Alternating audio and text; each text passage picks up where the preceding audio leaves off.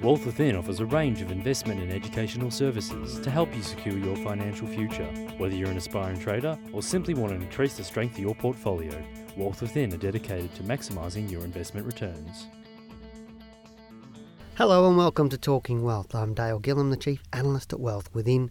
Today I thought I'd give a wrap up of 2010 and what we expect or what may happen into 2011 to sort of give you my thoughts on where we're going and what the market's going to be doing.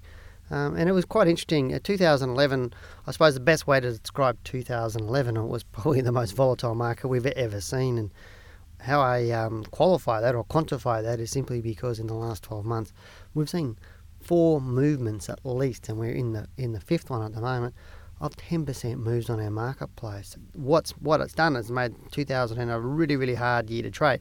It's much easier to trade when you've got a strong trending market, and that means strong trending up or strong trending down. If it's strongly trending up, then you can get in and ride the wave, and you know all ships rise on the same tide, as they say. Uh, and you can make a lot more money. And in a bear market, when it's just going down, you get out and wait for the bottom to happen and wait for the dust to settle, protect your capital, and then you can get in. But when the market moves up and then down, up and down, all in a small space of time, it makes it a lot more difficult to manage your portfolio. Uh, and to determine what's going on, because really the trend this year has really been sideways, and you'll gather that when I start quoting some figures for you about where all the different indexes gone and uh, if you've been a bit frustrated by 2010 about your portfolio not going anywhere, uh, and you don't, you're not Robinson Crusoe. A lot of people have been out there, but you know if you're in the direct share market, you're still better off than somebody that's in a lot of the managed funds because they got a bit of a rise last year because they obviously managed funds are fully invested.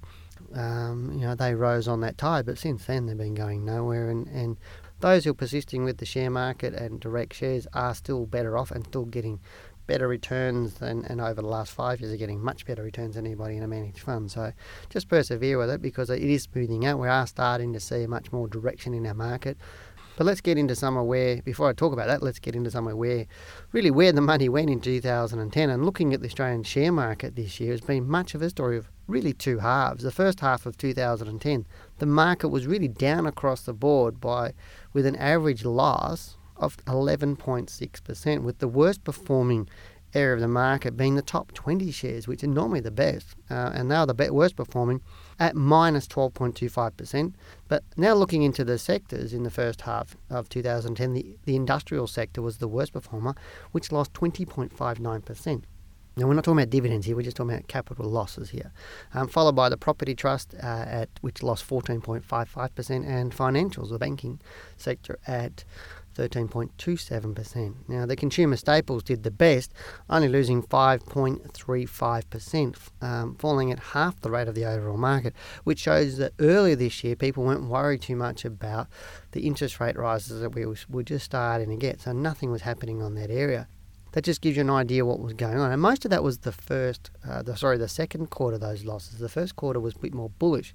So while the first quarter 2010, the Australian market did make some solid gains with money flowing into most of the sectors across the market, so it was a broad amount of money coming into the market.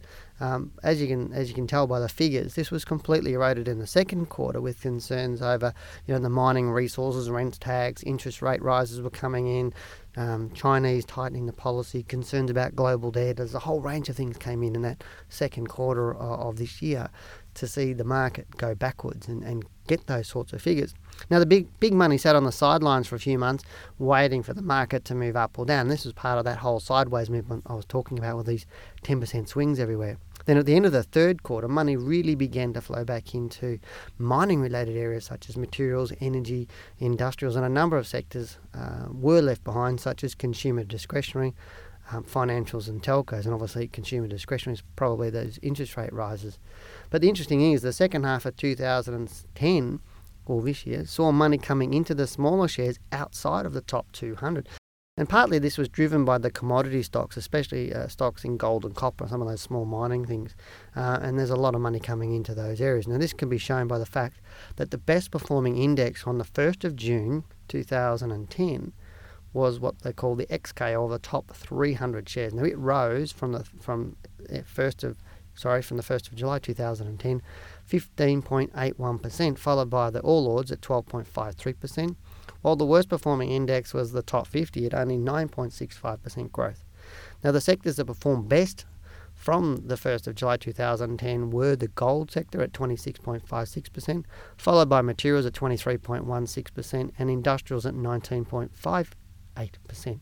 The worst performing sectors from the 1st of July 2010 were telecommunications at minus 13.27%. And again, that's Telstra again, because Telstra is really the telecommunications sector. So then the what they call the XDJ or the consumer discretionary and consumer staples at 3.29 and 3.59 respectively, which shows the numerous interest rate rises by the Reserve Bank of Australia are actually taking effect and are slowing down consumer spending. Um, retail spending is down, and I believe that the market will be waiting to see what the retail sales figures are like in this lead up to Christmas before then you know we see the final figures in January and this is really weighing down the consumer discretionary sector so all those um, stocks you know like Myer um, David Jones, um, JB Hi-Fi's, all of those sorts of stocks are being weighed down at the moment. Now, the question we really need to or expect is retail sales to re- uh, are they really going to return to boom pre GFC levels? And, and really, it can take consumers two to three years to recover from the effects of something like the global financial crisis. And, you know, we're, you know, two, three years down the track now. We're getting there. Uh, and consumer staples tried to move up with Woolworths and Wesfarmers both rising at the same time. However, you know, since then the sector has been really sold down, so it's not doing very, very well. So to me, stay out of that sort of consumer discretionary, consumer staple sort of area for a little while anyway. Uh, financials have continued to be held back by concerns over a possible property bubble, and I know this is more from overseas investors um, banking reforms is also another part of that area that is, you know, c- causing concerns. And we saw money move out of energy until mid-year because of global concerns and, and talk of oil and gas oversupplies. Um, health, had the healthcare sector was really held back this year with reforms in the US and some companies being you know, impacted by the US dollar. Um, and, and the sector is still mixed, uh, mixed with CSL being a clear winner you know, over recent weeks has been doing really well. But um, what we got uh, else is risk averse money continued to fall, f- flow into the gold and gold stocks in 2010, and gold's reaching its you know really high levels up. It's nearly at $1,400. We don't expect gold to go too much further before it starts to pull back a little bit. So I wouldn't be getting into gold stocks now and expecting the continued rise that we've had over the last one to two years, um, but it is likely to continue in the short term.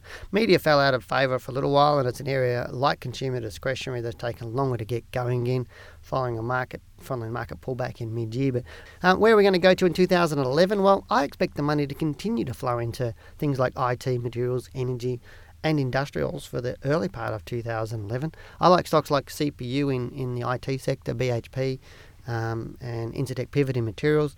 Um, Boart Longyear, I was only looking at this morning, and Caltex for the energy, and, and Leighton's in the industrials. I mean, Leighton's and continually have been winning a lot of really good contacts uh, lately, and we've just seen also Lendlease win you know nine hundred million dollars worth of contracts, and it's doing quite nicely.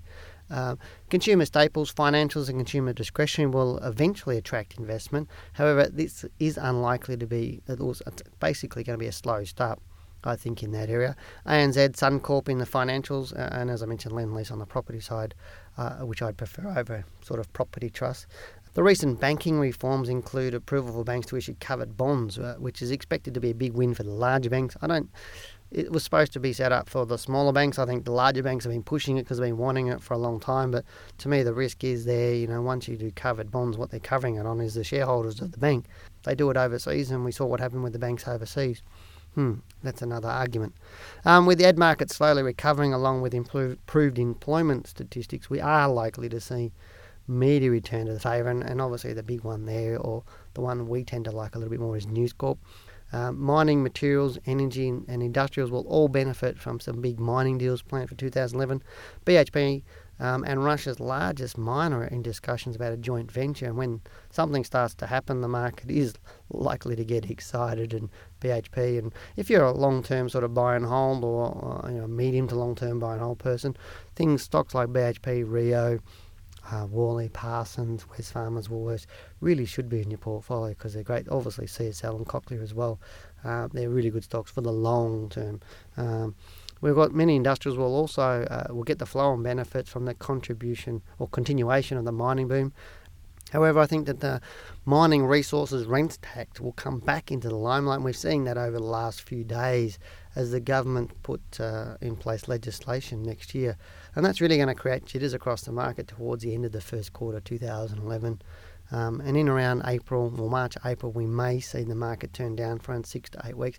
This is what we're expecting our normal yearly cycle low, so that's nothing to be worried about. I expect our Australian share market to rise up to around you know, 5,200, probably it could even get up to 5,600 by end of February, um, possibly into March. But at that point, we'll turn down for six to eight weeks. It'll probably fall for about 10% ish, or from whatever it gets to, which is a normal, normal cycle low. Then we'll move up again into mid year, June, July, August. And then from that point on, we'll see what happens for 2011 because it is possible that the second half of 2011 may be bearish.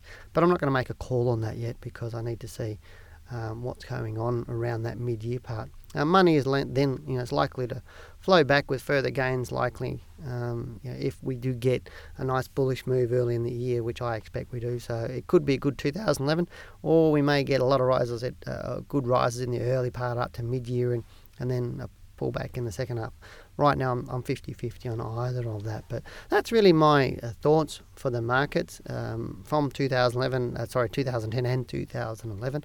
Um, I'll leave all that with you. But before I go, uh, I'd like to wish you all a, Merry Christmas and uh, and hopefully Santa, or you've been really good uh, out there, and Santa brings you everything that you've always wanted, and hopefully you're Christmas is peaceful, that you're with all your family and friends and enjoying life. And um, I also wish you exceptionally successful 2011, and hopefully all your goals um, will be achieved in 2011, and your trading will be good, and, and you'll reap the benefits. Thank you for your support through 2010 and obviously all over the years that we've been doing these reports and we've been teaching people and, and managing people's funds. Um, uh, we're still going to be here over Christmas. We're going to have a skeleton staff, so um, but this will probably be our last or my last podcast this year, and I'll do some more early next year. But again, I wish you well for the festive season. Um, thank you very much again. You've been listening to Talking Wealth. I'm Dale Gillham, the Chief Analyst here at Wealth Within. Take care. Talking Wealth was brought to you by Wealth Within. To learn how you too can maximise your investment returns, call 1300 ShareTrade